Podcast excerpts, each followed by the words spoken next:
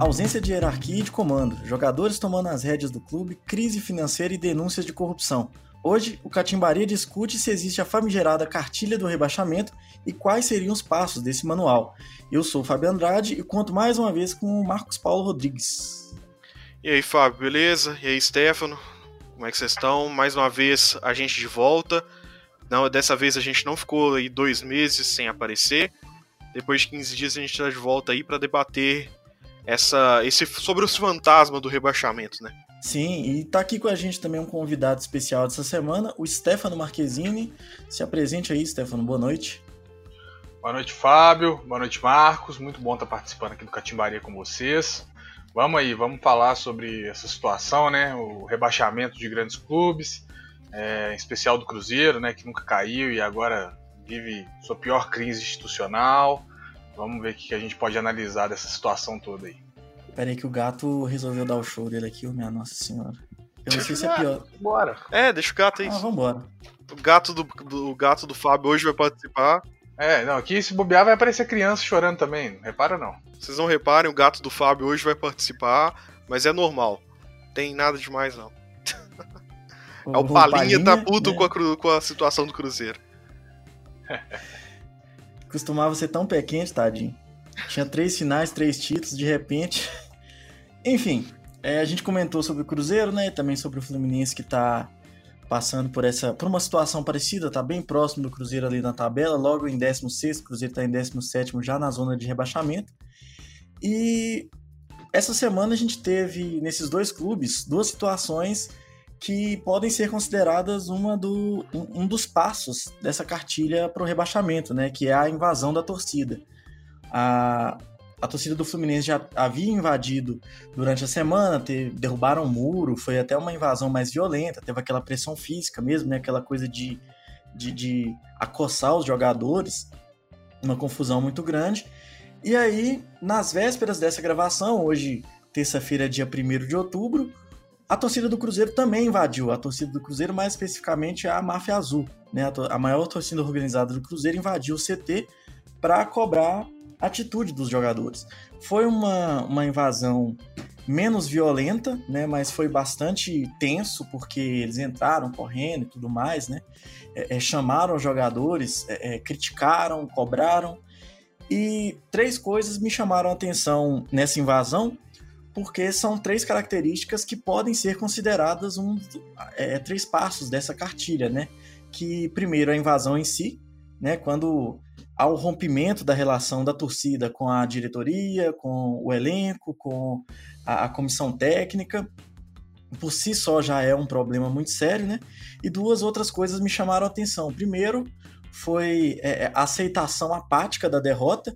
É, eu vou destacar aqui uma fala do Abel Braga, que é o novo treinador do Cruzeiro, foi apresentado nessa semana e já treinou o Cruzeiro ontem na derrota contra o Goiás, que ele perguntou é, é mas ontem não foi legal? Foi uma pergunta que eu achei muito absurda, né? E os torcedores que estavam lá também acharam, porque assim, já não é.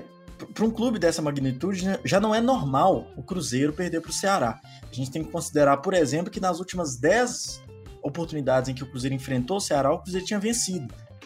O Cruzeiro sequer empatou nas últimas 10 vezes que jogou contra o, contra o Ceará, não, perdão, contra o Goiás. E aí, de repente, o Cruzeiro passa por essa situação de já tá num, é, é, já tá na zona de rebaixamento, com uma chance muito grande de cair e perder para um clube de menor expressão, ser zoado e tudo mais. E a outra foi também a posição do Thiago Neves, que ele foi cobrado, um torcedor perguntou, é, é pediu para ele que ele desse o sangue nessa reta final para o Cruzeiro não ser rebaixado, e ele ironizou, perguntando, mais como aquela coisa assim, uma arrogância por parte de um jogador que não está rendendo, de um jogador que foi pivô de várias crises dentro do elenco, especialmente agora com o Rogério sendo treinador. Então, foram, foram várias características que mostraram, primeiro, é, qual é essas invasões, né, se acha que é positivo, se tem essa coisa de mexer com o brilho dos jogadores, ou se é negativo, se só piora o ambiente, se só conturba mais, né, se deixa mais complicado. Eu, o que eu posso falar, Fábio, é, nesse sentido é o seguinte: É, eu não compactuo com nenhum tipo de crime. A invasão por si só já é um crime. Eu acho isso absurdo, porque no mundo do futebol se entende que podem fazer coisas que no mundo normal, entre aspas, né, no mundo civil, a gente não poderia fazer de forma alguma. Então eu já não Como se fossem dois universos diferentes, né? Segundo, né? É, exatamente. É, as coisas não podem ser assim, elas têm que se compactuar de alguma forma. E outra coisa que eu acho que é o seguinte: eu acho que medo não resolve nada. É, esses caras, eles não vão jogar por amor, por amor eles não vão jogar, e aí a torcida fala, ou joga por amor ou joga por terror. Eles também não vão jogar por terror. É, um cara que tem uma carreira como o Thiago Neves, um cara que tem uma carreira como o Robinho, como o Edilson, esses caras, eles, na primeira possibilidade deles sofrerem uma represália mais forte, eles simplesmente vão sair, vão, vai ter outro clube que vai contratar eles com certeza, esses caras não ficam parados, e acabou. Quem fica sofrendo igual um bobo é o torcedor. Então eu acho que assim, é uma cobrança que eu não vejo positividade, talvez assuste e cause medo em quem pode fazer a diferença, que é um garoto da base que está subindo, um jogador que está se dedicando, igual por exemplo, é, muitos criticam o David, mas contra o Goiás foi o melhor, não fez nada direito, mas foi o melhor, porque você via que ele estava buscando, que ele tentou o passe, que ele tentou profundidade. Então eu não, não acho esse tipo de cobrança legal, é invasão e tudo mais. Tem outras formas de se cobrar. Vai pra porta, fica do lado de fora, espera na saída, pressiona no grito, no canto, entendeu? No número. Faz um protesto igual a torcida do Atlético fez agora, de estádio vazio, enfim. Existem outras maneiras. Eu não compactuo que a violência, a opressão, igual fizeram com o Fluminense, de botar os caras contra a parede e apontar dedo na cara, isso para mim, hum, assim, não faz o menor sentido. Pois é, é uma coisa até que o costume das torcidas, pelo menos aqui de Belo Horizonte, são é ir para a porta do CT e cobrar lá, né? Esperar a chegada ou a saída dos jogadores. O Cruzeiro parece que está se blindando disso de alguma forma, né? Porque é, é, o pessoal. É, acho. Quanto a isso, a gente já teve problemas bem parecidos no Atlético também, né? Teve aquele caso antigo do Marcos Rocha, que a galera teve até que pagar o carro do um conserto do carro do Marcos Rocha. É, não é a primeira vez que acontece aqui em Minas isso, né?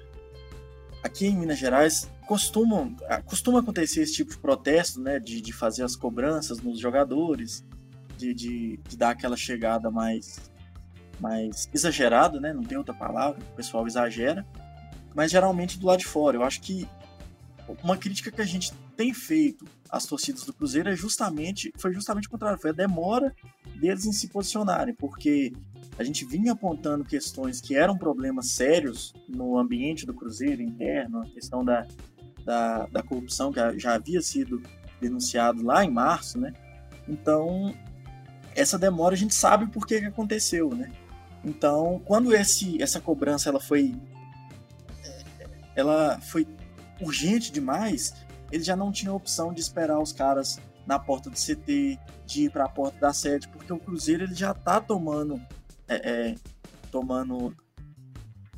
É, já está tendo atitudes que impedem esse tipo de contato, né? Tá, o Cruzeiro está ficando um pouco blindado. Então o pessoal foi lá, arrombou o portão, que foi uma coisa assim lamentável, igual como eu disse lá no Fluminense também, os caras chegaram a derrubar um muro para invadir o CT, então a coisa ficou muito séria. E nessa coisa que o Stefano falou, esse esse medo, ele prejudica a todos, porque tem a parcela da torcida, que eu acredito que provavelmente até seja a maioria, que não gosta disso. Então cria um. Se há um racha no elenco, cria um racha na torcida também, né? É, cria distanciamento que... até do estádio, né? Porque a gente não compactua com isso, vai evitar ir no estádio com medo do que pode acontecer lá no meio do jogo. É, já, já aconteceu recentemente, inclusive, né? Uma briga entre duas torcidas do Cruzeiro. E nessa fase ainda, fica tudo sempre muito mais difícil, né?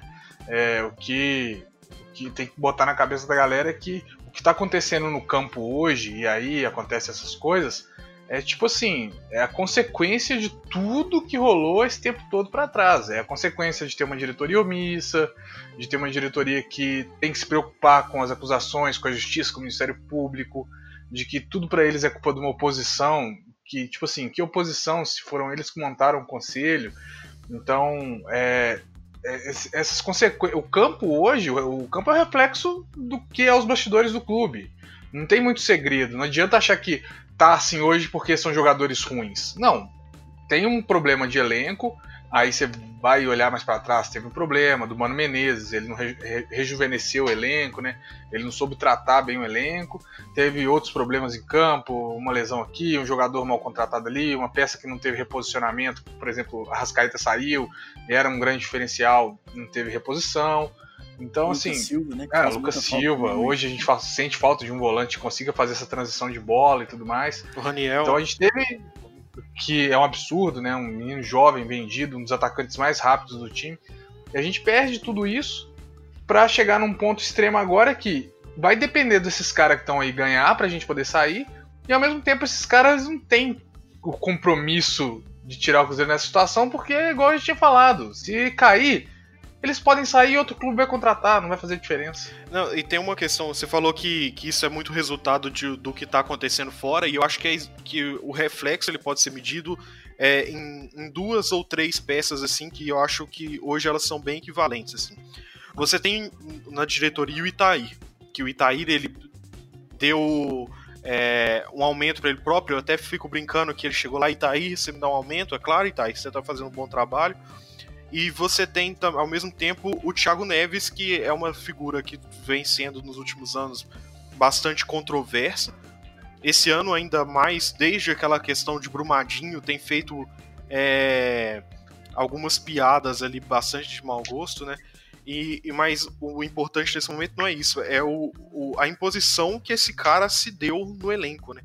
A imposição que peças tão importantes como o, o Thiago Neves, ou, ou peças não diriam importantes, que hoje não sei se o futebol do Thiago Neves é importante para esse elenco do Cruzeiro, mas é, o Thiago Neves, o Dedé, a maneira, a maneira que eles têm se imposto para poder colocar o, o que o, o, que não o que o elenco quer, mas que uma parte mais cascuda desse elenco quer, né?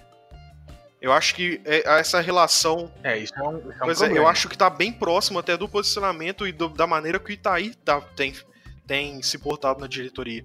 É, é, sai, volta, a, a, justiça manda ele se retirar do clube, ele vai e, e, assume um cargo que não é diretor de futebol, mas se mantém ali dentro com plenos poderes.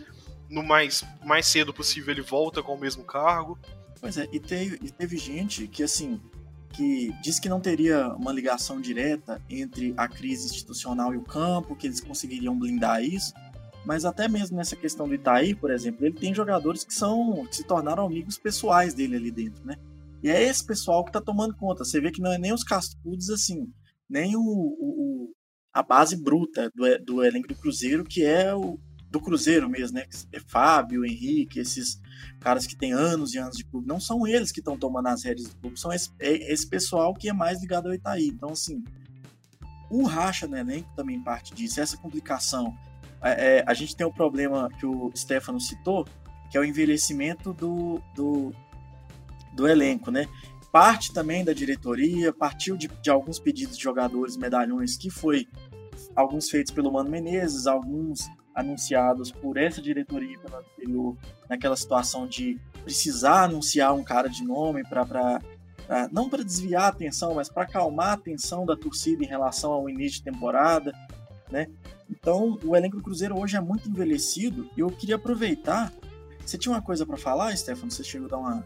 Não, é porque, é, só, só para ainda contextualizar a situação, é, porque o Thiago Fernandes publicou no UOL é uma matéria recente agora, é, se eu não me engano, de hoje mesmo, da terça, é, que fala sobre uma cláusula contratual do Thiago Neves, que ele teria que atingir um tanto X de jogos, se eu não me engano, 40 ou 40, 42 jogos, que atingindo essa marca ele teria o contrato renovado automaticamente e ao que parece com aumento de salário ainda, entendeu? Então isso explica muito da situação de bastidores, né, da, dessa relação Itaí e Thiago Neves. Olha que contrato horroroso para se fazer com um cara que já não vinha de um 2018 tão brilhante, ele foi bem em alguns momentos, 34 anos de idade, de 2018 com 34 anos de idade então, assim, é, isso explica essa correlação que existe entre Taíra e Thiago Neves e, e, mostra como é que as coisas estão devidamente estreladas, mostra por que, que o Ceni foi preterido, entendeu? O Ceni não estava disposto a escalar. O Ceni saiu fez uma carta que eu achei sensacional e mostrando que, o que a gente já sabia, né? Ele mostra o que todo mundo já sabia, só que dessa vez é um cara que estava lá dentro, vivenciou, o cara que podia fazer a diferença, porque eu acho que naquela hora era certo um, alguém que pudesse fazer diferente e agora nós estamos apostando no mais do mesmo. Não que eu esteja desmerecendo o Abel, pelo contrário, eu sempre fui fã do, do Abel. Eu acho que o, o Abel, para mim, é exemplo de, de inspiração máxima no futebol para algumas coisas. O que ele fez para mim naquele Inter de 2006 foi magnífico.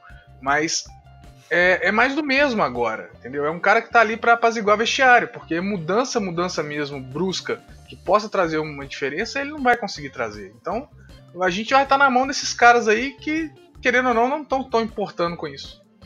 Fora que é um elenco que tá há três anos jogando no mesmo esquema, né? Então, o, a, a, outro dia eu tava vendo um jogo e era incrível, assim. Era, era muito nítida aquela coisa de, tipo, o Cruzeiro fazer um gol e se recuar todo. Era aquela coisa de três anos jogando na mesma, no mesmo esquema, então, tipo, o reflexo disso não vai ser do meio da temporada que vai mudar, não vai ser tem que ter um trabalho forte de, de início de ano, de trabalho, de colocar uma coisa nova, uma filosofia nova na cabeça dessa galera. Né? Pois é, e aquele gancho que eu ia puxar, aproveitar, é essa questão do envelhecimento do elenco. Isso aconteceu recentemente com o São Paulo, né? O São Paulo quase caiu com um elenco cheio de medalhões, com o pessoal que estava é, é, atravessando a, a, hierarquia do clube e tudo mais foi quando o Murici voltou, Murici Ramalho, e começou a, a sentar esses medalhões no banco. É, ele foi criticado pela diretoria tá, por estar tá fazendo isso, porque vários foram, é, foram trazidos pela diretoria na ocasião. Só que o Murici Ramalho, primeiro, ele tinha uma história, ele já tem uma história incrível no comando do São Paulo, né? Então ele tinha muito, muito, muita moral dentro do clube. Ele conseguiu se manter, bancar esse pessoal e ter um vídeo ele fazendo uma palestra, se eu não me engano, na CBF, falando justamente disso, falando de como ele sentou esses caras, de como ele colocou a molecada para jogar, a molecada com comprometimento e tal, e conseguiu salvar o São Paulo de um rebaixamento que para muitos estava praticamente certo, né? O Ceni veio com esse o Ceni com, com, como jogador campeão mundial, campeão da Copa do Mundo, da Libertadores, tudo mais. Ele veio para o Cruzeiro com essa intenção, né? Né, né, a ideia era fazer isso, apaziguar o vestiário de certa forma, tirar os caras que não estão rendendo, colocar a molecada nova para jogar, só que ele não conseguiu, porque ele esbarrou na falta de, de apoio da diretoria, né? A diretoria não bancou ele em momento algum. Então você vê que o São Paulo, que tinha seguido boa parte da, abre aspas, cartilha do rebaixamento, ele tomou uma atitude e o Cruzeiro está tomando a atitude inversa que é acreditar no, mais nos medalhões, que é dar mais liberdade, dar mais comando para esses caras. A gente está vendo aí também o Fluminense, que está fazendo a mesma coisa, o Paulo Henrique Ganso. Ele xingou, né, ele agrediu verbalmente o treinador, que era Oswaldo Oliveira, é, recebeu o xingo de volta e o Oswaldo se cedeu, xingou a torcida, fez gestos é, é, para a torcida. No dia seguinte, o Oswaldo estava demitido e no jogo seguinte o Ganso era o capitão do time. É. Não, tem um, tem um áudio maravilhoso desse final de semana que é no próprio jogo do Cruzeiro, né? O Abel, quando vai. É o Ney Franco, o técnico do Goiás, né? É, o Ney Franco, isso mesmo. Que ele vai abraçar o Ney Franco e ele fala: Ó, agora o jogador briga com o técnico, o jogador xinga e a gente quer demitido. Então, tipo, mostra que os pois tempos é. mudaram nisso. E, e, e, a coisa tá tão grave assim inclusive entre os times que não estão correndo risco de rebaixamento, que isso aconteceu no São Paulo também. No São Paulo, ele, o Cuca pediu demissão, não sei se por uma situação que ocorreu no vestiário ou se por conta dos resultados, o trabalho dele não vinha dando o resultado que eles esperavam. Ele foi demitido e a diretoria havia decidido e comunicado o Wagner Mancini que ele seria efetivado. Ele estava auxiliando o Cuca, né? Teve aquela questão que o Mancini foi contratado para treinar o São Paulo antes do Cuca é. vir, porque o Cuca estava doente, estava em tratamento. Fez um bom trabalho no início do ano, né? E aí. Enquanto o Cuca não assumia. Pois é. E aí o Cuca veio. Quando o Wagner Mancini agora, né, de, é, no, com o pedido de demissão do Cuca, foi assumir, o Daniel Alves, que é mais um medalhão, mais um jogador experiente, rodado, ele solicitou à diretoria que considerasse o nome do Fernando Diniz, que é um nome um dos nomes mais controversos hoje do futebol brasileiro, né? Porque tem aquela Nossa, coisa, ele traz, a, ele traz a modernidade, mas ele não, ele não dá ao time esse tempo de adaptação para jogar como ele quer. Ele quer que o time jogue, ele quer fazer uma revolução em 15 dias. É. Né? Então, um treinador que não dá resultado nenhum, o Daniel Alves pediu e a diretoria foi comunicar ao Wagner Mancini que eles estavam considerando. O Wagner Mancini, nas palavras dele, ele disse: só de vocês terem considerado isso, a pedido de um jogador do elenco, eu estou fora, eu estou saindo. E aí ele pediu demissão também, no dia seguinte a demissão do Cuca, e agora o Fernando Diniz vai aceitar. Então, assim, é uma, é uma, é uma situação que a gente está vivendo também por conta da, da situação financeira do país e do futebol brasileiro, né? Porque a gente está repatriando jogadores em fim de carreira, porque é o que está tendo. A gente não tem condição de manter os nossos jogadores jovens aqui, não tem condição de, contratar promessas nem latino-americanas mais. E a gente está ressuscitando esses nomes de 10, 15 anos atrás do futebol brasileiro. E esses caras chegaram com a moral. O Daniel Alves é, tem mais título do que a talvez todos os times do Brasil, né? Se, se a gente deixar de considerar os estaduais. Então, é, ah, é, e, e, você é tem essa situação, complicada. essa situação dos técnicos, por exemplo. Tem aí o Oswaldo, beleza. Tem essa questão dele ter né, ofendido a torcida, é, essa questão aí do, do, jogador mandar e tal, alguma coisa. O grande problema. O Loki tá latindo, não tem problema também não faz companhia pro, tá tranquilo. Pro, pro gato. o gato, gato do Palinha tá é, tá participando. E o Loki tá aqui latindo. É, o grande problema do Cruzeiro, eu acho, e aí tá o pulo do gato da situação toda, é que o Cruzeiro hoje deve salários e direito de imagem. Como é que você faz para você manter esses caras que estão jogando é, motivados? Primeira coisa, você não vai melindrar esses caras. Então, o, o que, que é a corda bamba ali? O jogador não tá recebendo salário. Ele não tá recebendo direito de imagem. Ele tá puto com a situação.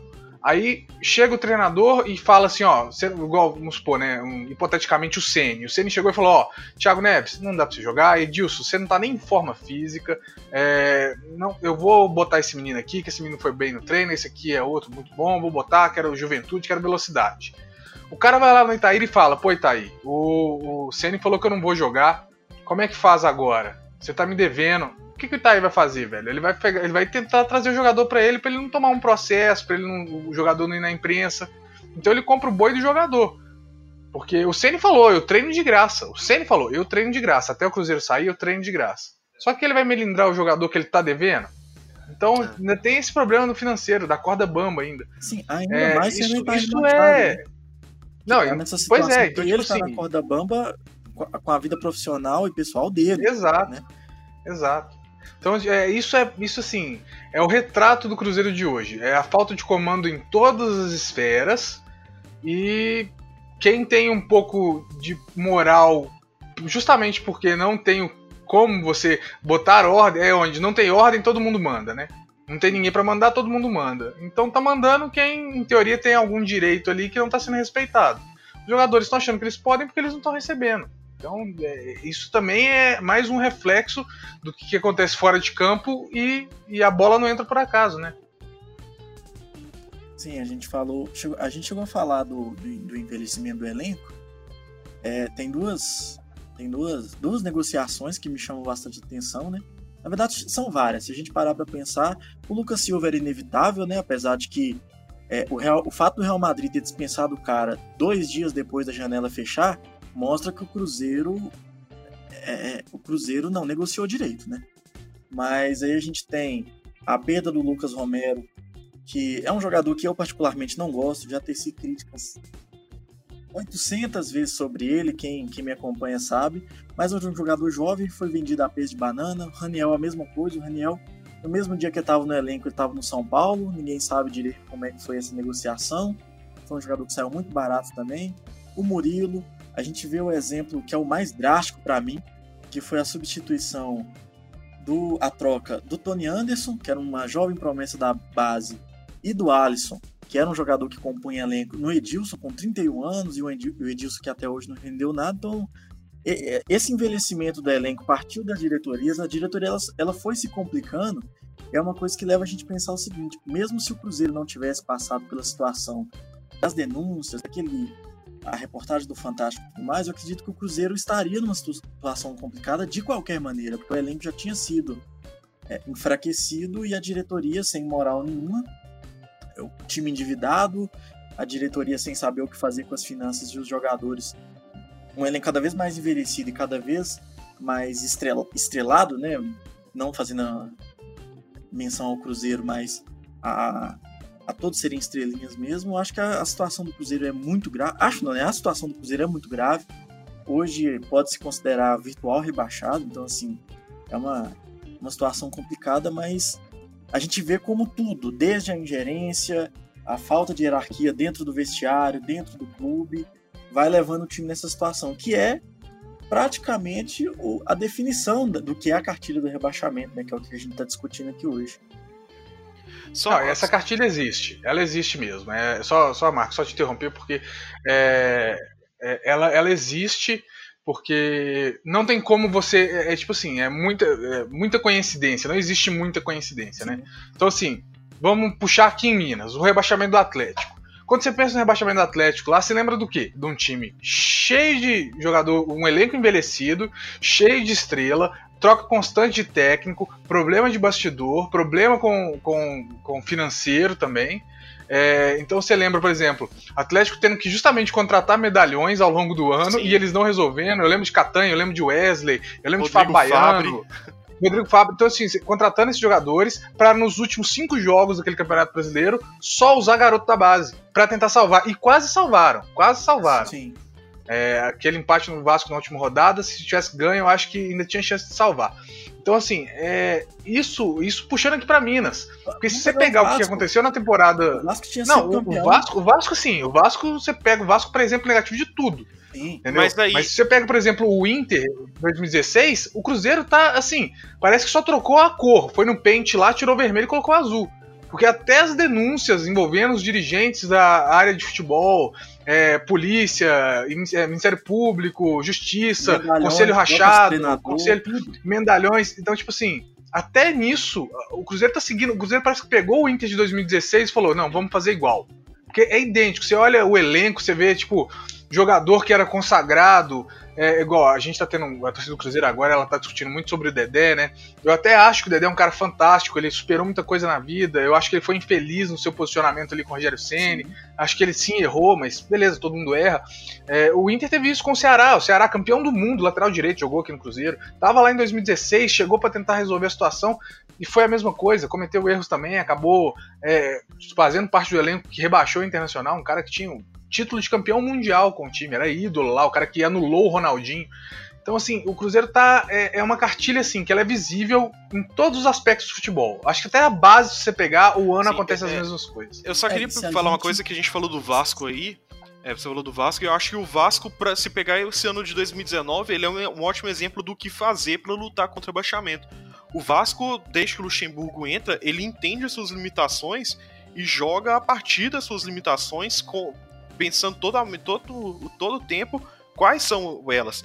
É, o Luxemburgo, quando entra, ele deixa muito claro, ele fala o tempo todo que ele quer deixar claro pro, pro torcedor, que ele não quer iludir o torcedor, que a realidade do Vasco é buscar o não rebaixamento.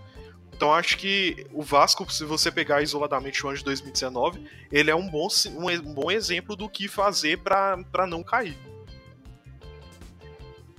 E se a gente colocar em comparação com o que está acontecendo no Cruzeiro, é, a gente tem o Thiago Neves, eu acho que na véspera do jogo contra o Internacional, acho que na véspera do primeiro jogo, falando que ia ter força total na Copa do Brasil, porque o Campeonato Brasileiro era de segunda importância e que depois se resolveria. Não, não com essas palavras, mas ele disse algo próximo disso. A gente teve o Mano Menezes, que durante muito tempo, durante, é uma sequência de derrotas, de, de empates, sem vitórias, muito grande, ele dando as, entrevi as entrevistas as entrevistas dele, as coletivas, é, tratando tudo isso como se não tivesse acontecendo absolutamente nada, como se tivesse tudo certo, então, como se tivesse tudo sob controle. Então, a gente nota essas diferenças, a, a gente nota é, é, semelhanças, por exemplo, com o Palmeiras, que foi campeão da Copa do Brasil em 2012 e conseguiu ser rebaixado Sim, no mesmo é ano. Mesmo. Né? E tem toda essa cartilha que a gente falou, medalhões, não, não, o Vasco, ele trocou de, de diretoria em 2010, 11. Saiu o diretor que todo mundo cai em cima, né? Que é o, o folclórico, o, o Eurico Miranda. Entrou o, um ídolo da torcida, que é o Roberto Dinamite. Ele conseguiu ser campeão com alguns um choque de gestão ali, conseguiu ser campeão em 2011 da Copa do Brasil, o Vasco que vinha de muito tempo sem o título, né? E depois a coisa desanda, justamente porque começa a seguir essa cartilha. O time é campeão, o time começa a ter renda, começa a investir em medalhão aqui, medalhão ali, começa a, a, a se embananar com as, com as, a, com as finanças, as dívidas de antes voltam a, assustar.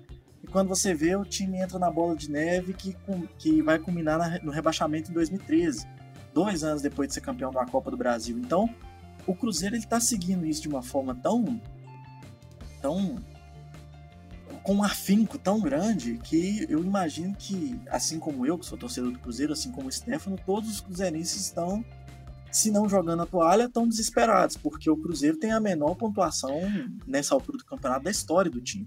Nem o time de 2011 estava nessa situação. Ô, ô, Fábio, só que, só pontuar aqui que saiu hoje, foi publicado agora à tarde no, no Super Esportes, agora à tarde a gente está gravando na terça, foi feito numa publicação do Super Esportes com, em parceria com a FMG sobre as probabilidades de rebaixamento. E o Cruzeiro tá com 60 por, 60,5% de probabilidade de ser rebaixado. É, é um time que tá com 28% de aproveitamento. E é assim, as chances são altíssimas, né? Eu até peguei uns números aqui, olha. Na vigésima rodada dos últimos cinco campeonatos brasileiros, em 2018, o primeiro na zona de rebaixamento era o Sport com 23, em 2017 o Havaí com 25, em 2016 a gente está falando tanto do Inter, era o Inter com 24, em 2015 o Goiás tinha 25 e em 2014 o Botafogo tinha 22. Então, e todo mundo que estava nessa situação na 22ª rodada caiu. Então o Cruzeiro tem um trabalho muito grande aí, porque são 19 pontos, né? Não, e, e eu tenho uma coisa também, essa questão do Vasco aí, até foi bom você ter falado, Fábio, porque eu lembrei. É, depois da dinastia Eurico, né, que entrou o Dinamite e tudo mais, que aí que tá o grande problema do Cruzeiro. É, eu até, sei lá, dois, três meses atrás, eu realmente a, a, hipótese de rebaixamento era uma coisa remota, eu acho que para a maioria do torcedor do Cruzeiro. A gente realmente estava achando que em algum momento fosse virar o, a chave ali, né, uma chave imaginária, e que depois de ser eliminado nas Copas, não, o time tem potencial para ganhar um jogo aqui, outro colar e ficar no meio de tabela. A gente ia estar tá nessa situação.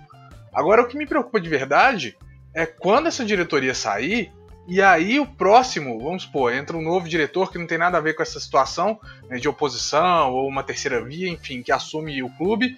E aí o cara bota transparência. E aí a gente fica sabendo do rombo, de verdade. Sim. Porque é aí que tá o perigo do negócio, entendeu? Porque os que estão lá, eles estão escondendo, cara. Eles estão. Ita... Pro Itaí tá tudo tranquilo. Pro Itaí tá tudo perfeito, ele fala como se o clube tivesse bem, ele mente descaradamente, né? Porque é, é 100 milhões que ele paga que nunca pagou, é, é, é, empresário que vai pagar multa de jogador que nunca apareceu empresário, é patrocínio que vai, vai mudar é a dívida o clube com, nunca com chegou. o Rogério Ceni agora. Então ele mente descaradamente. Tem os famosos oito patrocínios. É, então sim, Serginho, é, né, é um absurdo. É, os, os, patrocínios do Serginho que vai chegar e tal. Então assim, é, eles mentem descaradamente. Agora imagina a próxima, aí que tá o perigo. Porque esses caras, ah, o bom, né, não existe lógico, parte boa de um time cair, claro. Mas o bom dessa situação que tá acontecendo agora é que eles estão sendo responsabilizados. Quem tá lá tá sendo responsabilizado por isso. Porque imagina a gente faz uma campanha mediana, consegue fazer uma campanha mediana, troca a diretoria e o próximo chega lá e pega um rombo de quase um bilhão. Porque a gente já passou da casa dos 600, isso, isso é fato, isso é notícia. A gente já passou da casa dos 600 milhões. Pagando essa folha salarial, tendo que vender ativo do clube, igual você falou, ah, é, você, você fazia considerações sobre o Lucas Romero e tal querendo ou não, ele era um ativo valioso, ele tinha um mercado, né? ele tinha um preço muito maior que o que ele foi vendido, mesmo para o Raniel, que poderia ter sido vendido mais. É, então, assim, a gente tinha jovens no elenco com valor ativo que foram vendidos a preço de banana, principalmente no mercado europeu, que está comprando qualquer coisa brasileira, parece que os caras estão doidos. É, pareceu 3, 4, 5 jogos bons, os caras já estão oferecendo uma grana violenta. Então, assim, é, o Cruzeiro largou a mão dos seus principais ativos, vendeu o jogador para pagar folha salarial e tá muitos devendo... com, né, relacionados àquela, àquele empréstimo lá da reportagem do Fantástico, né? Exatamente. Então, assim, é, eu, eu tenho realmente. O meu receio mesmo, não é essa temporada, claro, o rebaixamento, óbvio, é ser latente, a gente já tá brigando contra o rebaixamento. Mas o meu receio é quando chegar uma nova diretoria e aí os caras fizerem espero eu, né, que os caras tenham um pouco de noção de fazer uma auditoria externa, uma BDO, uma Ernest Young, e aí falar, velho, vocês acham que tava ruim? Olha isso aqui. E aí o clube precisar, sei lá, de 10 anos para se recuperar, sendo Sim. que o centenário tá aí a dois. É, eu acho que é algo muito parecido com. Só um minuto, Fábio. Eu acho que é uma. Acho muito, acho que é algo muito parecido com o que tá passando no, no Fluminense agora, né? Porque o Fluminense há quanto tempo ele vem ali rondando a, a zona de rebaixamento? Deve ter uns 3, 4 campeonatos. E isso vem muito desde o final da era Unimed, né? Então a gente vê o rombo que a saída no Unimed deixou no time e o que, que ela já fez. Imagina um rombo de dívida agora que vai demorar quanto tempo para ser pago.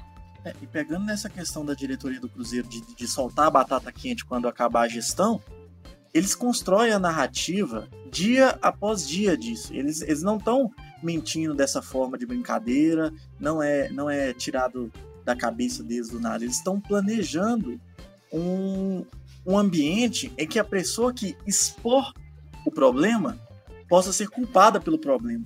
Porque eles vão falar o tempo todo, não, quando era nossa gestão, estava tudo bem, a gente estava sendo campeão, e quando começou esses, igual ele fala, é, é, que são pessoas que estão perseguindo a diretoria, porque se você for pegar uma linha do tempo, de fato, é, o problema do Cruzeiro dentro de campo começou depois das denúncias. O problema do Cruzeiro dentro de campo e a exposição. Mas isso não significa que o problema começou na denúncia, né? Significa que ele foi expo exposto. Então... Ah, mas aí tem uma questão também que a denúncia é feita no, ali próximo ao final do Campeonato Mineiro, né? E aí você pega o nível técnico dos times que estavam sendo tá enfrentados tá sendo ali é jogado. é diferente, né?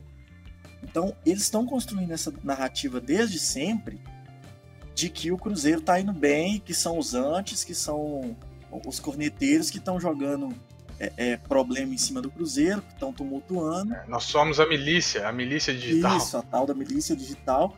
Porque quando eles saírem, eles vão construir um ambiente que vai criar essa imagem de que não, na verdade eles não eram um problema. Que quando o pessoal ligado a essa, que eles vão dizer, né, que são ligados a essa milícia digital, assumir e expuserem os problemas, eles vão dizer: esse problema não estava aí, não, foi esse pessoal que criou. Entendeu?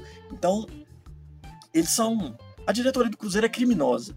E o, proble o problema maior disso é que eles não são só criminosos, eles não são burros, eles são muito inteligentes. Eles sabem muito bem o que eles estão fazendo. São, sabe? com certeza. É, a gente está falando aí do Itávio Machado que fala que não queria voltar pro futebol. É o cara que a gente viu ele fazer é, exatamente a mesma coisa num clube menor, sabe? E de repente ele ser o manda-chuva de um time do tamanho do Cruzeiro depois de, de construir e destruir um time do interior. Sim.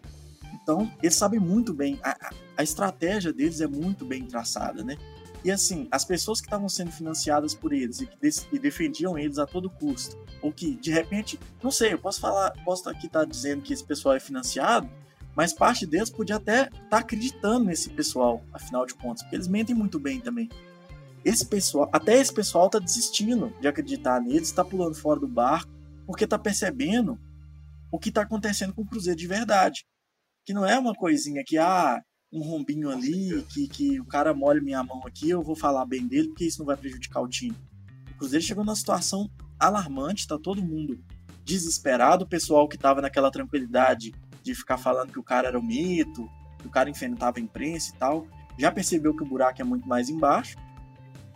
E aí eles estão construindo esse terreno para voltar. Eu acho que na situação do Cruzeiro hoje, escapando ou não, eu acho que eles vão ter dificuldade de, de, de manter essa narrativa. Né? Porque o torcedor, esse desespero do torcedor ajudou a abrir o olho também. Mas é um risco muito grande. Eu acho que a situação tá tão crítica, eu acho que ela ficou tão crítica é, de uma forma que eles realmente não esperavam, que eles realmente acho que eles não acreditavam que o time em campo não fosse render tanto assim. Eu acho que eles esperavam que fosse possível fazer uma campanha de meia recuperação, meio de tabela e tudo mais, e aí eles iam conseguir manter. Mas eu acho que a situação ficou tão crítica em campo e as coisas começaram a pipocar de dentro para fora, né? Não foi só de fora para dentro com a mídia, foi de dentro para fora, pessoas de dentro apontando os erros, que eu acho que eu, eu assim, é um pressentimento, na é informação não é nada, mas eu acho que eles não terminam esse ano. Eu acho que a diretoria atual do Cruzeiro não termina esse ano. Você acha que seria como uma renúncia? Eu acho que eles. Eu acho que. A, assim, existe um movimento de bastidores, claro que nada concreto, com nomes nem com nada, mas existe um movimento de bastidores que propôs a eles a renúncia. Isso é informação, eles já receberam essa oferta deles renunciarem. É, e não aconteceu porque o Hermínio Lemos, que é o vice-presidente, ele meio que embarreirou ali é, falou que não, que por ele a chapa continua. Se o Wagner quisesse renunciar e saísse todo mundo tudo bem, mas ele não sairia. Mas eu acho que essa pressão, isso tudo que está acontecendo, esses vídeos que estão cada dia aparecendo, ah, o bagaço da laranja, isso foi patético. Então, assim, eu acho que existe uma pressão interna no clube que possa fazer. É tipo assim. É, é mas... é muita, seria muita cara de pau eles não renunciarem. eu acho que é isso. Porque tá muito. Pera, forte. o Hermínio Lemos, então, tá do lado da galera? Do. do... Não, é o Hermínio é, ele é da, da chapa do Wagner, ele é do lado do Wagner e tudo mais, mas ele falou que caso o Wagner pense, ele, assim, não sei se foram com as palavras, mas eu, a informação que eu tenho é que se o Wagner renunciasse, isso naquele momento, há algumas semanas atrás, se o Wagner renunciasse, que ele não aceitaria que fosse renúncia da chapa. Seria só o Wagner. Aí ele seria o ah, presidente, ah, entendeu? Entendi. Mas eu acho que esse, isso, eu acho que isso pode mudar. Eu Porque acho que a. O, o, Lemos, assim, os Lemos, assim, vamos dizer assim, eles são bem grandes, bem fortes na, no, na influência dentro do Cruzeiro, não são? Ah, com certeza. É uma família. O, o, primeiro Lemos, né? O Francisco Lemos, foi, foi o presidente mais jovem da história do Cruzeiro. Foi em 54 ou 64? Não, 54. E na uma época que ninguém queria assumir o clube, ele pegou o clube lá. É, a história da família Lemos do Cruzeiro é muito bonita, porque é uma história de construção da história do Cruzeiro. Mas é aquela coisa, né? Família Sim. tem as ovelhas negras. O Hermínio está se mostrando uma bela de uma ovelha Entendi. negra nesse sentido. Mas vamos só, só falar um pouquinho aqui também, então, do desse final de. dessa continuação de campeonato pro Cruzeiro, porque eu acho que é um período agora que vai ser bastante complicado, né? O Cruzeiro tem seis jogos aí agora recente. O, o Cruzeiro fica pelo menos mais duas rodadas. Precisa de, precisa de pelo menos duas rodadas para sair da zona, né? Não sai, por exemplo, se vencer agora, não sai agora. Mas a sequência do Cruzeiro é muito difícil, né? Pega o Inter, que tá lutando em cima, lutando por vaga direta na Libertadores, depois pega o Fluminense, que é confronto direto Pega a Chape, que é a, é a lanterna do campeonato, mas tá bem próxima. Como é que você fala que a Chape tá. entregou os pontos, e a Chape tem 15 pontos e o Cruzeiro 19. Depois pega o São Paulo, que quando o Cruzeiro pega o São Paulo a gente já sabe o que que dá. É o resultado pronto. É. Aí tem Corinthians, também lutando por vaga direta ali na Libertadores. E depois pega o jogo que eu acho que que talvez tenha um, um, um quê a mais ali, uma vontade a mais, que é contra o Fortaleza, né? Eu acho ali que se o, se o Rogério Ceni resolver dar uma inflamada nos torcedores, ó, nos jogadores do Fortaleza e tipo, a galera querer jogar para ele mesmo assim, acho que é um jogo bastante complicado. Então são seis jogos, é uma sequência bem difícil pro Cruzeiro para tentar afastar essa situação atual, né? É, é, o, são é os famosos. São, são de jogo com vontade, né? Não pega. Não tem um clássico lá, o Atlético tá em décimo, não tem um Atlético Paranaense. É, só pega gente que tá com vontade de alguma coisa, né? Seja o Inter com vontade de ir pra Libertadores direto, seja o Fluminense na briga direta para não cair. É, você tem a Chape querendo sair da lanterna. Você tem o São Paulo querendo entrar no G6 ali na beiradinha. Você tem o Corinthians que foi eliminado da Sul-Americana, tá aquela confusão lá, o Carilli querendo mostrar serviço também no G4. Então, assim, é, é só jogo com vontade. Não tem um jogo que você fala, pô, velho, não, é, não tem um Cruzeiro e Goiás, por exemplo, né? Que você chega e fala, pô, dava pra pois ter é, ganho. Não, e eu tava olhando a, a, sequência completa do, do Cruzeiro daqui pro final. É claro que o Cruzeiro ainda pega o Atlético, pega o Atlético Paranaense que são times que provavelmente não vão brigar por nada. Mas pega o Botafogo também, que tá ali no meio de tabela, não briga nem por cair, nem pra é. ficar. Porque, não sei, eu, eu tenho a impressão que do Vasco para cima ninguém cai. Eu também acho que não. Mas. Pega. Então pega Botafogo, pega Atlético, pega Atlético Paranaense, mas a última rodada, que pode ser, por exemplo, o que vai definir mesmo do Cruzeiro ali, porque tá todo mundo muito embolado ali embaixo agora, né? Mas a última rodada é logo contra o Palmeiras, que pode ser também se mantiver do jeito que tá agora, o duelo do o jogo de título, né? Que vai definir realmente quem é campeão.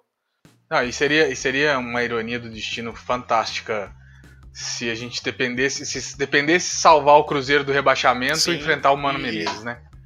E o, e o Mano poderia ser campeão, né? Pois é. E seria motivo para cometer crime de ódio. Mas. Não, aí, aí ele vira persona não grata. Eu tenho tido essa impressão, e eu já vi outras pessoas falando na timeline também, é que o sarrafo do rebaixamento eu acho que ele vai ser mais baixo esse ano. Eu acho que vai precisar. Vão, o, o time que escapar, no final das contas, vai ter menos pontos do que o tradicional 42, 45, que costuma é. acontecer. É. Eu acho que o sarrafo vai ser um pouco a... mais embaixo. Uhum. Só que um grande problema dos times que estão na parte de baixo desse, desse campeonato é que já existe um certo distanciamento entre eles e, por exemplo, o Goiás, que está em 11 e tem 30, né? enquanto o Cruzeiro Sim. tem 19. Então, é, é se é. embaixo está embolado, se os times que estão lutando para cair, além do Cruzeiro, também estão com muito poucos, muito, muito poucos pontos, né? O Cruzeiro está com uma pontuação baixíssima, pior da história e tudo mais. Mas ao mesmo tempo que esse sarrafo vai ser baixo, é, é, não vai aparecer, eu acredito que não vai aparecer novos candidatos, igual o Stefano falou aí, acho que do, do Vasco para cima tá todo mundo mais ou menos seguro. Eu acho que não vão aparecer muitos candidatos novos, não, sabe? Então, vai ser uma briga, uma briga de foice maldita. Eu acho que o sarrafo vai ser embaixo, mas se va continuar vacilando, que igual vocês falaram da sequência de jogos do Cruzeiro, eu tinha esses dois últimos jogos do Cruzeiro como determinantes. Se o Cruzeiro vence um desses jogos, para mim ele estava livre do rebaixamento. Mas o que eu pensei é o seguinte: se o Cruzeiro não vencer, o Cruzeiro está rebaixado.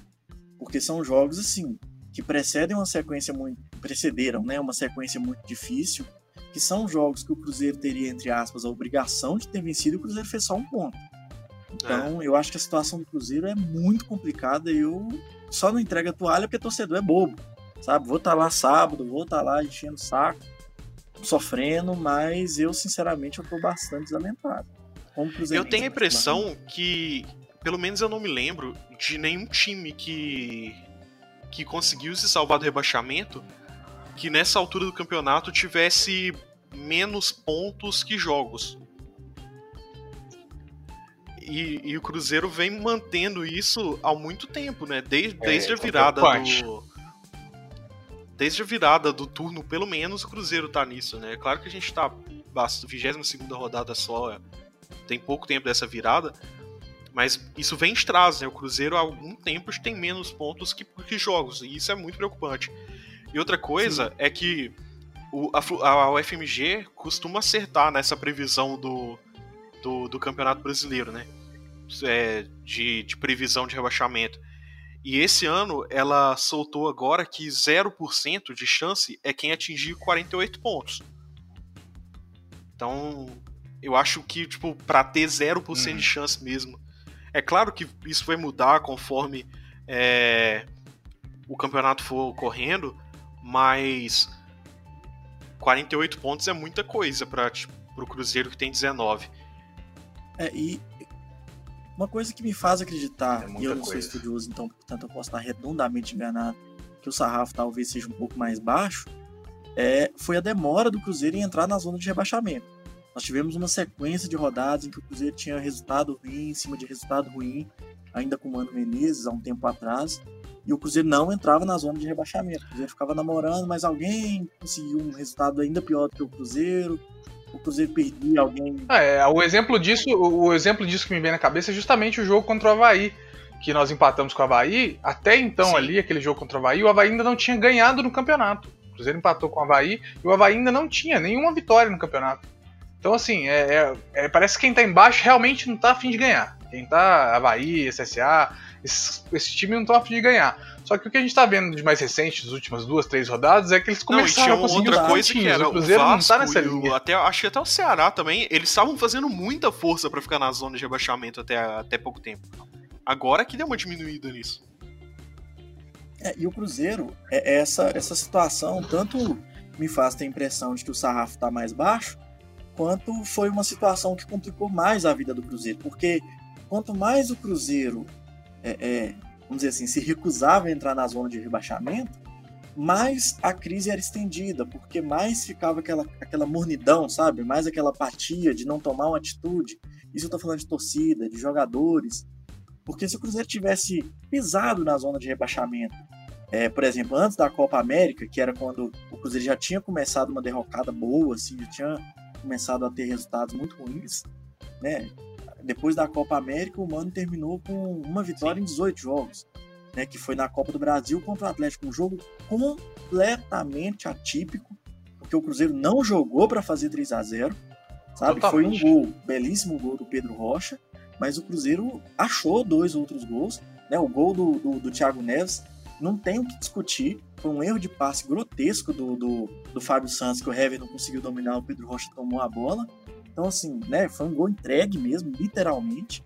Então, o Cruzeiro já vinha muito mal, mas mesmo assim não entrava na zona de rebaixamento. Então, a, a situação ficou amaciada, ficou aquela, aquela situação onde o alerta vermelho não foi ligado em momento nenhum. E quando o alerta vermelho ligou, que foi agora, quando o Cruzeiro já estava numa situação dramática, com o elenco completamente rachado, treinador demitido, novo treinador sem conseguir é, é, recuperar a gestão do elenco.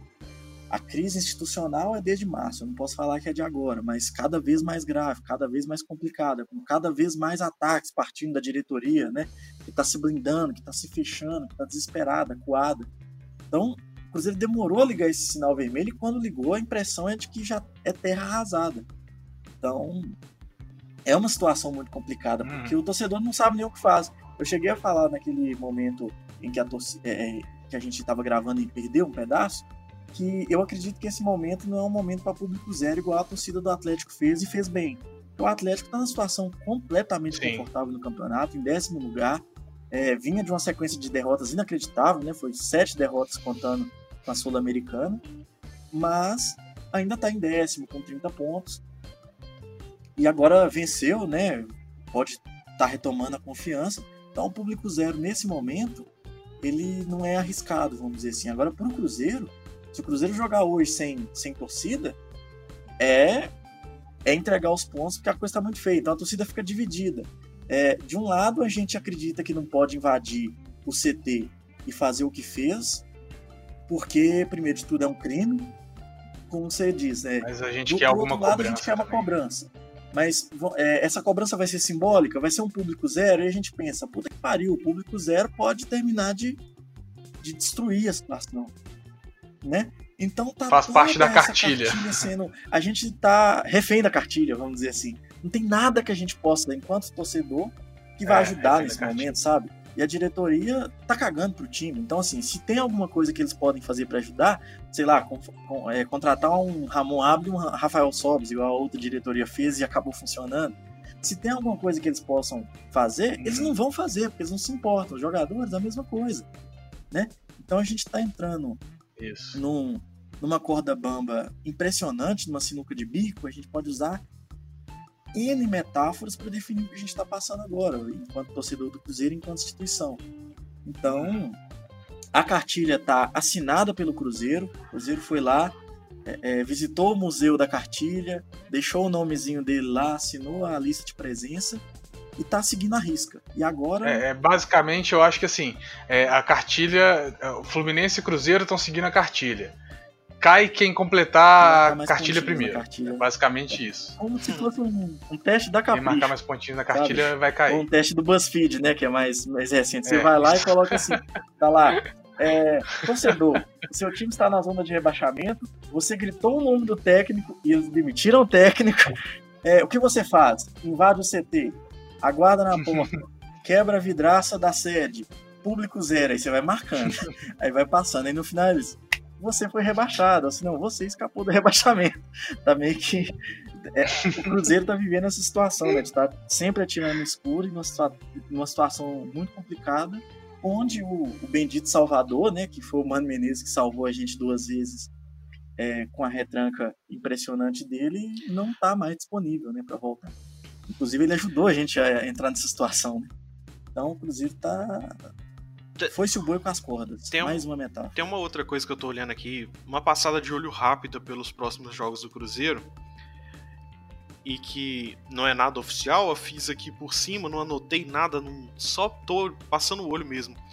E eu tive a impressão que os jogos mais difíceis do Cruzeiro, aqueles que a gente pensa que o Cruzeiro não vai ter a obrigação de ganhar ou não tem ou vai ser mais difícil de ganhar, eles são fora de casa. O que pode ser interessante porque os, os jogos mais tranquilos estão sendo em casa e o Cruzeiro não joga, não ganha fora de casa desde julho do ano passado, né? Pelo brasileiro. Então, essa coisa de pegar os jogos mais fáceis em casa também pode dar uma ajudada. É, com certeza. Ah, com certeza.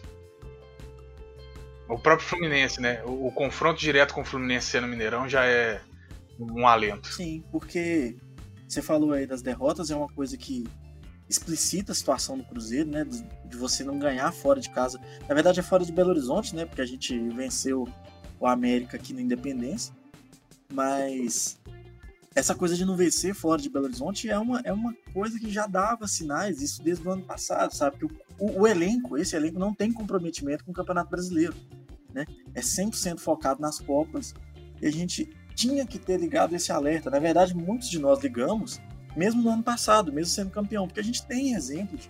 O que não falta na cartilha lá é o histórico, é mostrar que o, que o, o Vasco foi rebaixado dois anos depois de ganhar a Copa do Brasil. O Palmeiras, por agir dessa maneira em relação ao Campeonato Brasileiro, foi rebaixado no mesmo ano que foi campeão.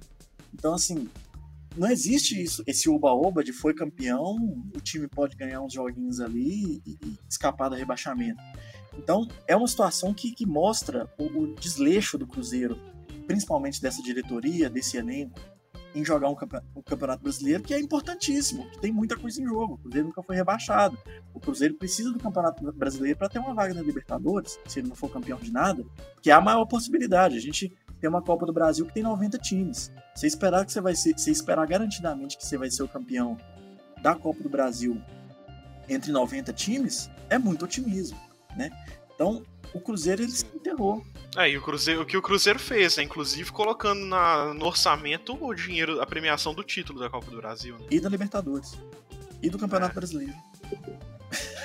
É, eu, assim, só porque eu sei que a gente tá no, no, no, terço final aqui do podcast, é só porque tem uma, tem uma parada que, que, tem, que, assim, que tem que ser pensada agora pela torcida do Cruzeiro, que é, vamos, vamos trabalhar com a possibilidade de rebaixamento ano que vem é o primeiro ano de Campeonato Brasileiro Série B que não haverá efeito paraquedas.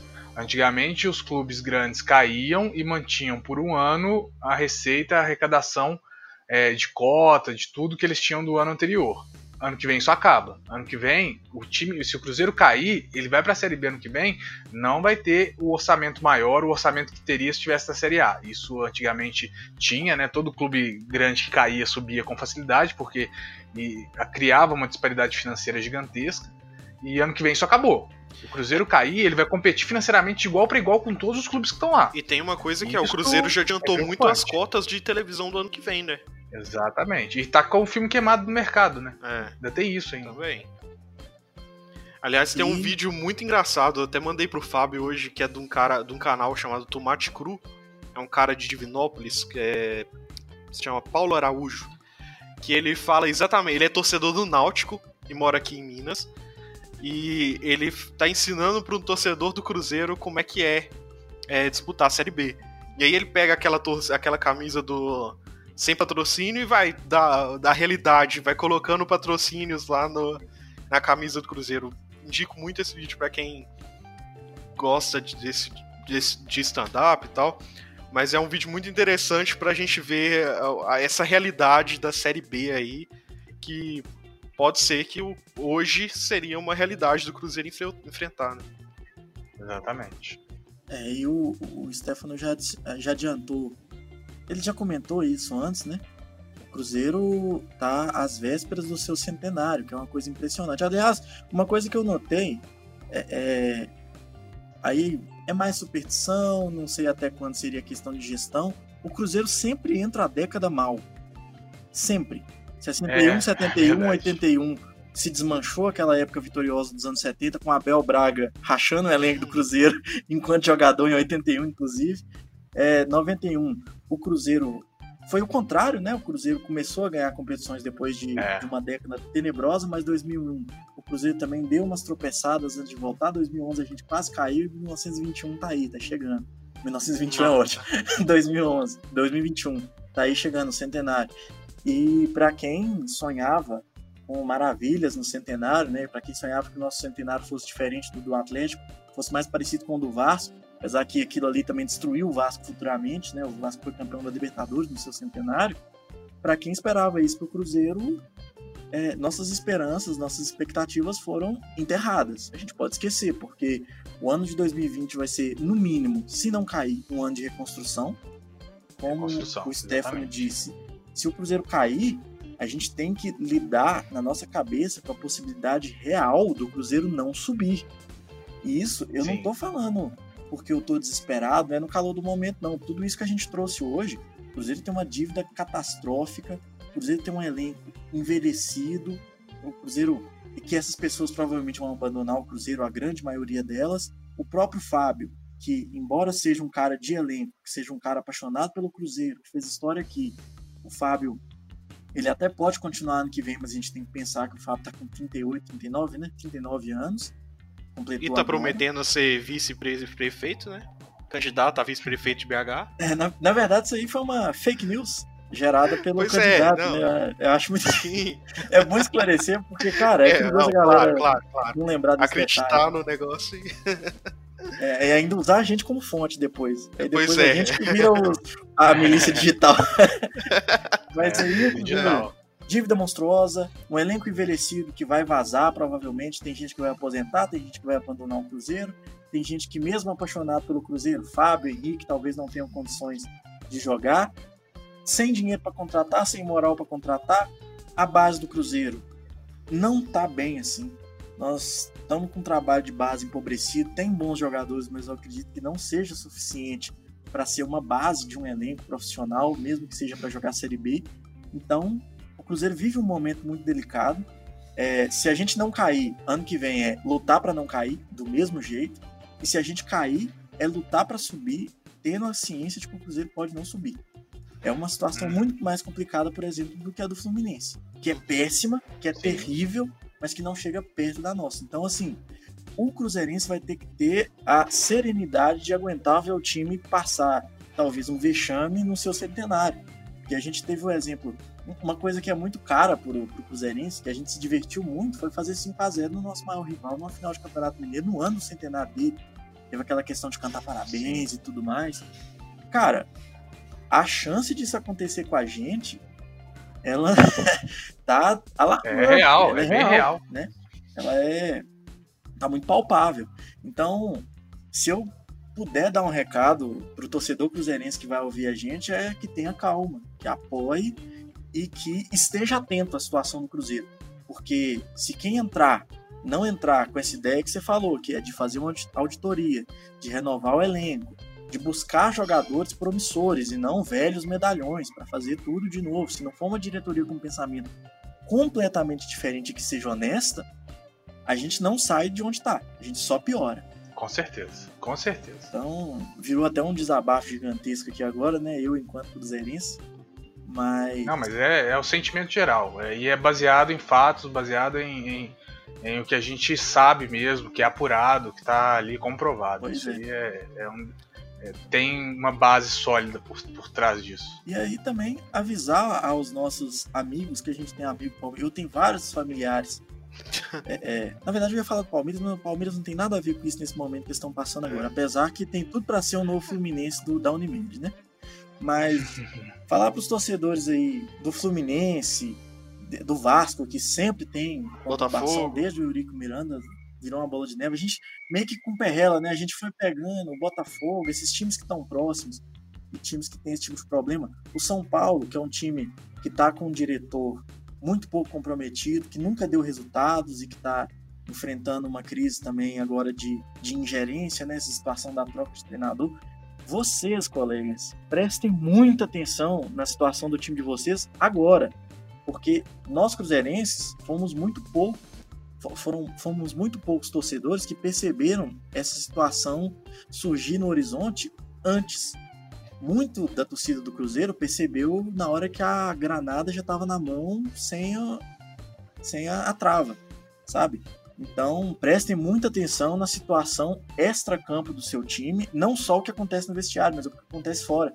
A gente citou num, num outro, num outro Catimbaria é, que hoje em dia o extra-campo manda muito no campo, porque a galera tá se assediando para tirar do seu time o seu treinador de goleiros, o seu massagista. Tá? É, é, uhum. A guerra é muito maior hoje entre os times, né?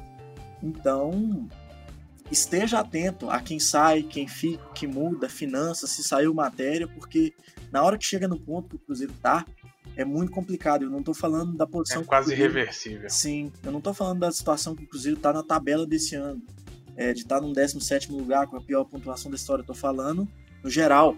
Você ter, não ter perspectiva de melhora daqui a 3, 5 anos. Isso é muito doído. Não deixem chegar nessa situação, porque é complicado muito complicado. Não, é uma situação, é só vou acrescentar, porque, por exemplo, é, é, não é só a questão da tabela mesmo. O Cruzeiro tá para perder é, o Profut, né?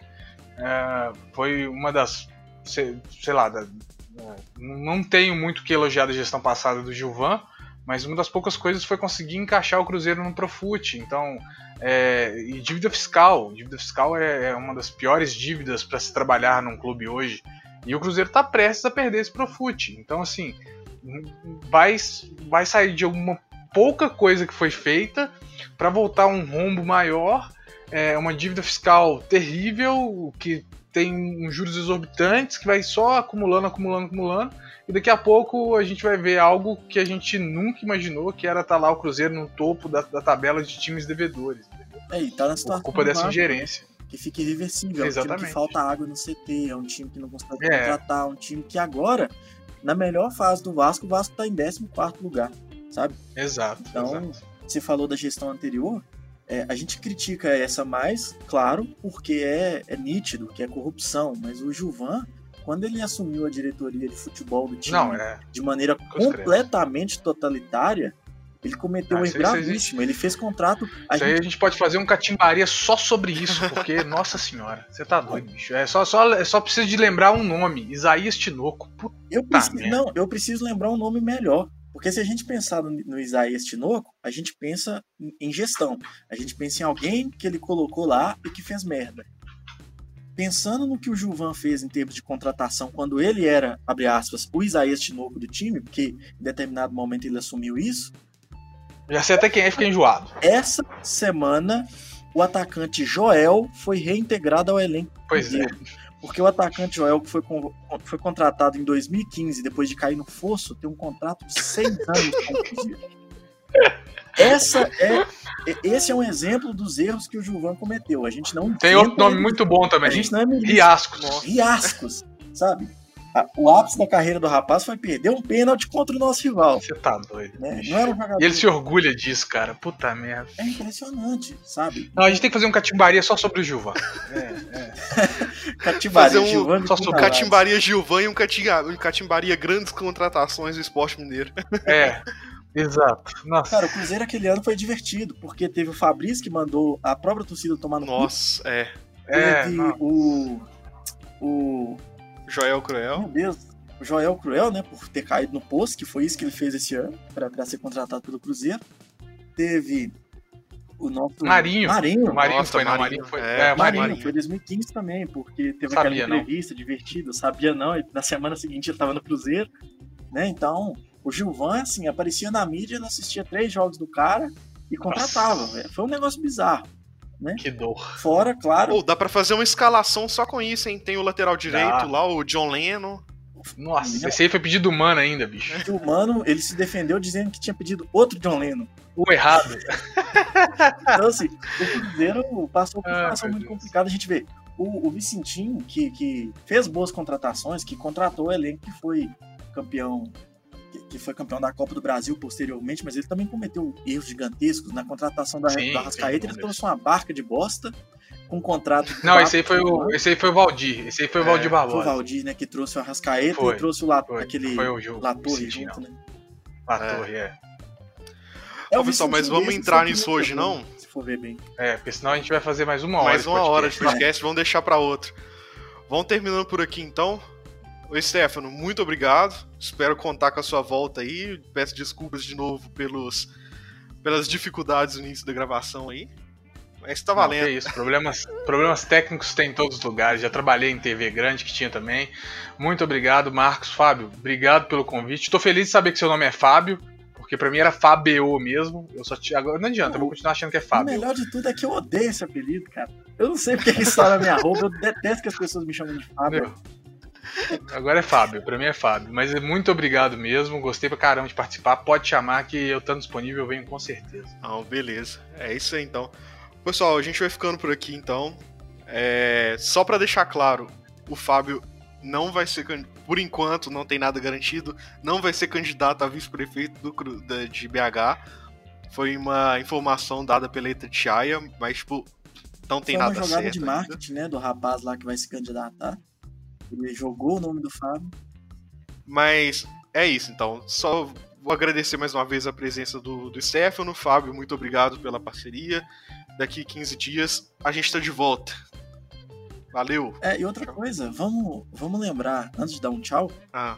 duas coisas. Essa cartilha, ela, a gente chegou à conclusão de que ela existe. Sim. Vários times seguiram, a gente vai diagramar ela. E vai mentira, não, a gente não vai fazer isso não, mas vai disponibilizar em PDF para quem quiser baixar e seguir. Mas lembrar também que a gente está no timeoutesportes.com.br, no Facebook, no Twitter é timeout. E também no Spotify e nos demais agregadores você pode encontrar a gente. É porque eu dei esses recados, ah, mas foi na versão caiu, caiu. É isso mesmo. Eu acho que nessa aqui não tem. Então, no mais, dá um abraço a todos. Muito obrigado por ouvir. Esse episódio eu acho que ficou bem completo, bem interessante. E é isso aí. Faça o possível para que o seu time não caia, porque a gente está tentando, mas eu acho que a gente não vai conseguir, não. Forte abraço aí e Falou, até tchau. mais. Até mais.